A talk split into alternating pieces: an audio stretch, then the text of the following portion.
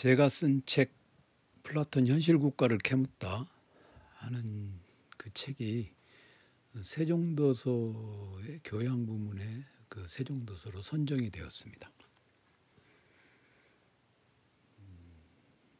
그런데 그렇게 선정된 책들이 그러니까 교양 부문에 세종도서 선정된 책들이 62종, 62종이 선정이 되었어요.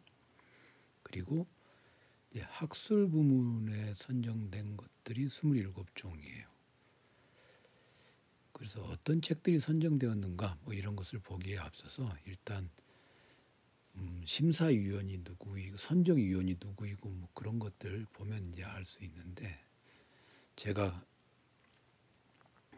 생각을 좀 이렇게 저렇게 해봤습니다. 해봤는데 뭐 관에서 뭔가를 이게 하는 걸 가지고 선정되어서 무, 무지하게 기쁘다 막뭐 내가 뭐 엄청난 성취를 이루었다 그런 생각을 하는 건 아니고 또 인정받아서 기쁘다 그런 것은 어, 그런 정도는 결코 아니에요. 다만 그 심사위원들을 이렇게 선정위원들을 이렇게 보니까 정말 나는 이런 학과가 있는지도 모르겠는데 그런 학과의 사람들 또는 아 이렇게 다양한 종류의 사람들이 이런 데 관여해서 선정을 했다는 것을 생각해 볼때 어, 일종의 일종의 일종의 보편성을 획득한 것이다라는 마음이 좀 들었어요. 그러니까 아주 그 특정한 영역에 있는 사람들의 특정한 관심사를 가진 사람들에게만 괜찮은 책이네, 뭐, 뭐 선정할 만하네, 라는 것이 아니라 전혀 그, 물론 이제 그 각각 그 선정 위원들이 관여하는 영역이 다르겠지만 철학이라고 하는 영역은 정말 스펙트럼이 넓어서 교양이라고 하는 것 특히나 이제 철학, 학술 부분보다도 교양 분야가 훨씬 더 스펙트럼이 높지 않겠어요? 선정위원들이. 근데 그런 사람들이 보기에도 이거는 선정할 만하다 했으면 그 제가 쓴 책이 가지고 있는 일종의 일종의 보편성이 확보된다고 생각을 했어요. 그건 굉장히 중요한 영역이라고 봅니다. 왜냐하면 기껏 책을 썼는데 어, 그 책을 읽고 뭔가 받아들일 만한 그런 읽을 만하다라고 느끼는 사람이 극소수에 불과하다면 엄청나게 훌륭한 책이거나 아니면 아주 왜 썼나 이런 책을 왜 썼나 하는 그런 책밖에 되지 않겠죠.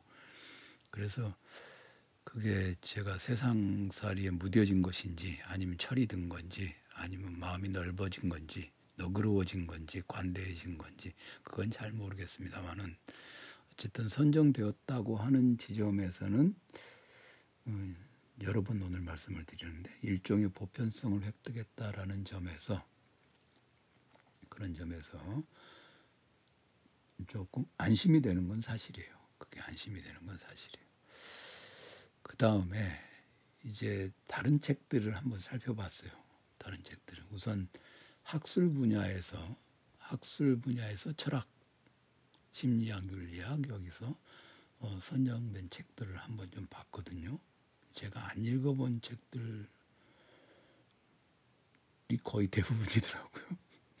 그래서 어, 이렇게 내가 학술에 무심했나? 뭐 그런 생각이 들어서 좀 어이가 없었습니다. 그런데 이제 그 책 제목을 인터넷 서점에서 검색을 해보고 그래도 서평가니까 아, 이 대충 책 소개를 보고 이런 책이겠구나라는 느낌은 들었어요. 근데 이제 어, 철학, 심리학, 윤리학 분야의 학술 분야에서 첫 번째로 들은 게 개벽의 사상사, 최재우에서 김수영까지 어, 문명 전환기 한국 사상 여러 강경석 외 10명의 저자가 썼습니다. 이 책, 이런 책은 사실 제가 뭐라고 평가하기가 좀 어렵고 여러 사람이 쓴 책은 한 사람의 사상이 드러난 게 아니라 개벽의 사상사라고 하는 거 음, 그런 건 그렇고요. 그다음에 두 번째가 니체 그의 철학과 건강의 메타포 건강의 메타포로 니체의 철학을 이해하다. 저는 니체 철학을 어떤 메타포로 이해해도 뭐 그대가 옳다 이렇게 생각하는 쪽이기 때문에 이것도 노코멘트. 그다음에 다르마 키르티의 인식론 평석 종교론 이것도 그냥 노코멘트. 근데 이제 네 번째가 나정석 박사가 쓴 대동민주주의와 어, 유교 이 양반 책이 이걸 한번 볼까라는 생각이 드는 그런 거였어요.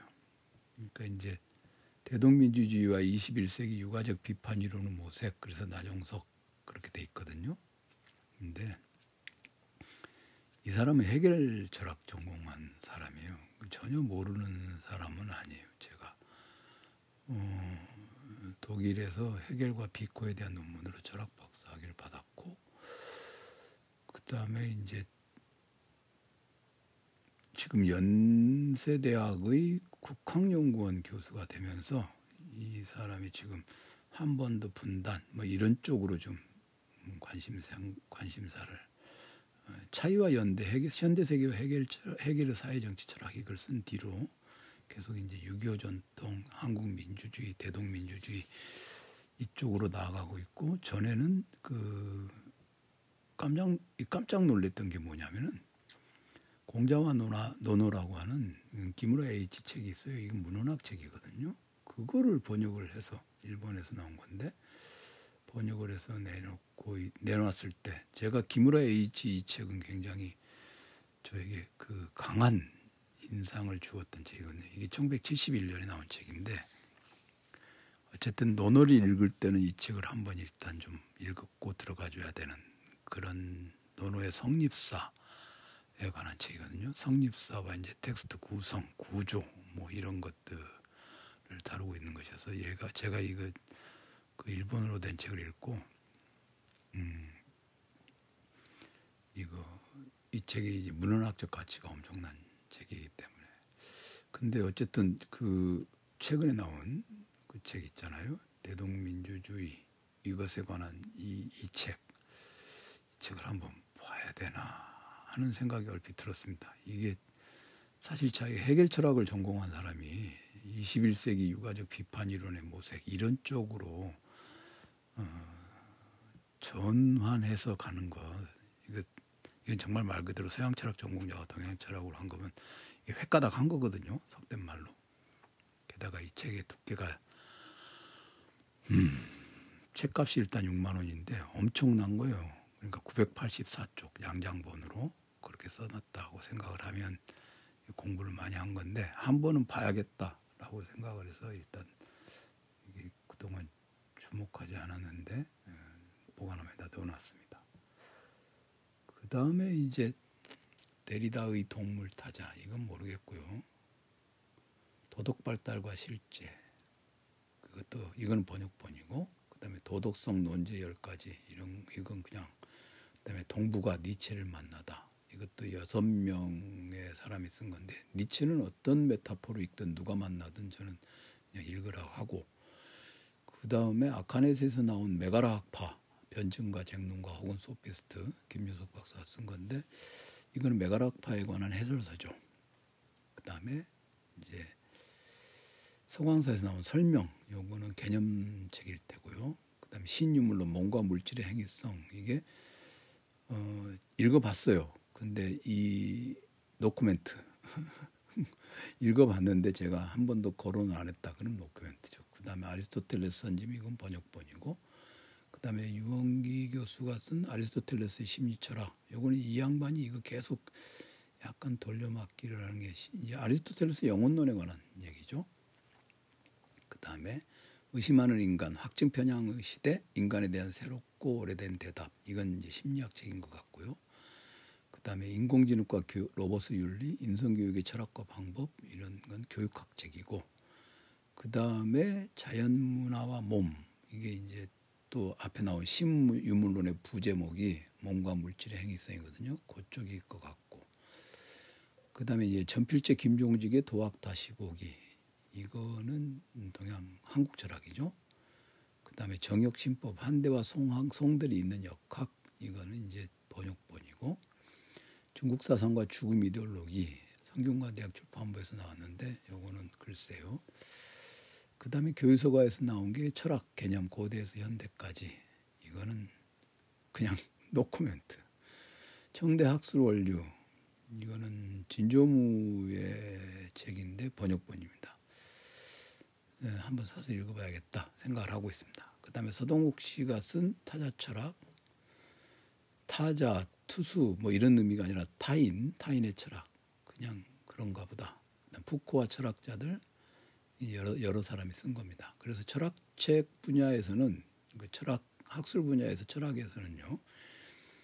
음, 일단 그 대동 민주주의 그거를 한번 21세기 유가적 비판 이론, 유가적 비판 이론이라고 하는 부분에서 저는 사실 좀 육아를 어떻게 재해석을 해야 되는가 그게 심각한 문제긴 해요.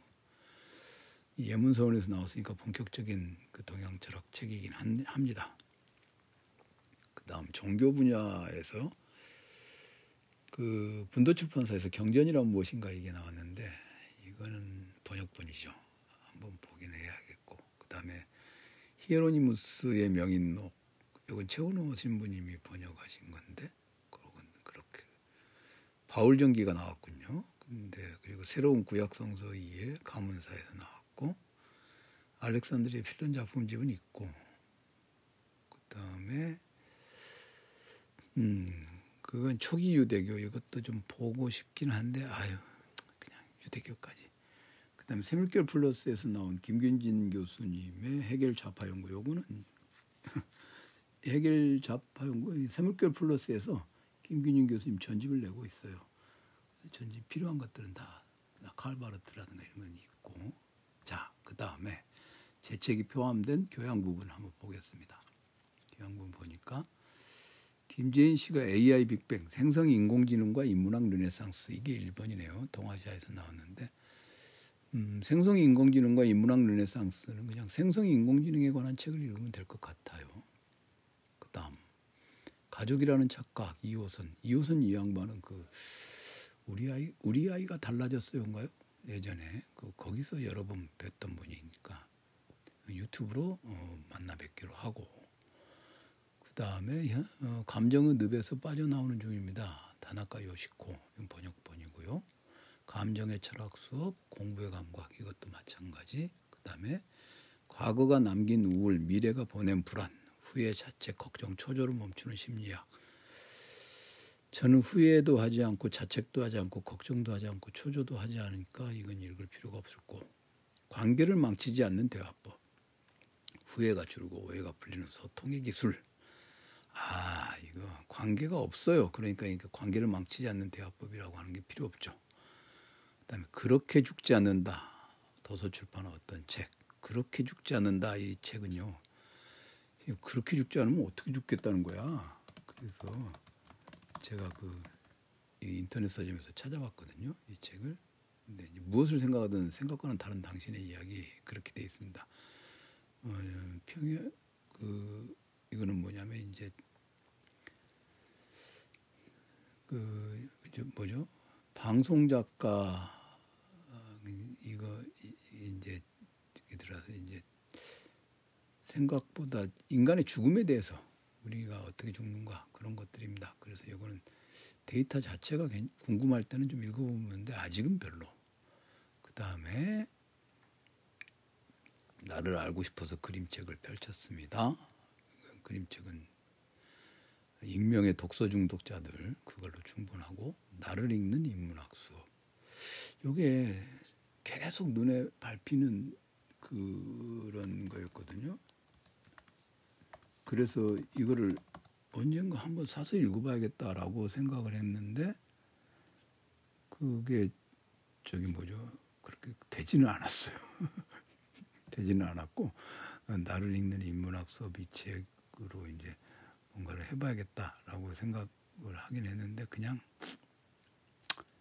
뭐 그냥 그냥 넘어가기로 하겠습니다. 이거는 정말 말 그대로 인문학 그 교양사니까 그 다음에 나의 작은 철학 일상의 틈을 우아하게 건너는 법 일상의 틈이 없기 때문에 이것도 지나가고 나를 이기는 심리학 나를 이기고 싶지 않기 때문에 지나가고 내 머리맡의 사유 국립 경, 경상국립대학교 출판부 국립경상대 아니었나요? 하여튼 그게 심규현 내 머리맡의 사유 그건 그렇고 그 다음에 내가 살린 환자 나를 깨운 환자 내향인을 위한 심리학 수업, 그다음에 논어 쓰고 사람들 사람들 쓰고 논어. 이게 이제 도서출판 역락에서 나온 건데 이건 논어의 등장인물들에 대한 어떤 분석입니다. 그러니까 논어를 읽을 때 참고해서 읽을 만한 책이죠. 그다음에 다석 유영모의 늙은이 풀이 유영모 선생 책은 이제 안 읽어도 될 것 같고요. 그다음에 데리다와의 데이트 나는 애도한다 고로 존재한다. 저자가 엄청난 분이더라고요. 그래서 엄청난 분들의 책은 읽으면 정말 엄청난 그 도움을 얻을 수가 없는 경우가 많아서 그냥 그다음에 들숨의 긍정, 날숨의 용기. 아 debater, debating 세계 챔피언 서보현의 하버드 토론 수업. 아, 이 debater가 뭔가 했더니 토론하는 거더라고요. 세계 챔피언이 있어요. 이게 이게, 이게 싸우나 봐요. debating 챔피언십이 있는 겁니다. 그다음에 life inside, 마음 드라이브. 마지막 끈을 놓기 전에 그다음에 몸과 마음을 치유하는 공간, 무기력의 심리와 심리학, 그 다음에 바가와드 기타, 박경숙이 산스크리트 원어에서 옮기고 역사적 비판적 주해로 길을 잡음.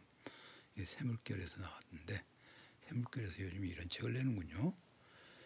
그 다음에 불타는 지구를 그림이 보여주는 것은 아니지만 있고 그 다음에 사회의 충돌과 융합. 글쎄요. 그 다음에 성교육 어떻게 할까? 그리고 성장할 수 있는 용기. 그 다음에 소크라테스의 가치들 여기 이제 철학과 현실사에서 나왔어요. 그래서 이제 소크라테스의 가치들 그렇게 이제 이렇게 돼 있으면 그냥 제가 그러니까 되게 고루한 고루한 사람인 거예요. 생각 제가 제가 생각해 보기에 저는 굉장히 고루한 사람인 거예요.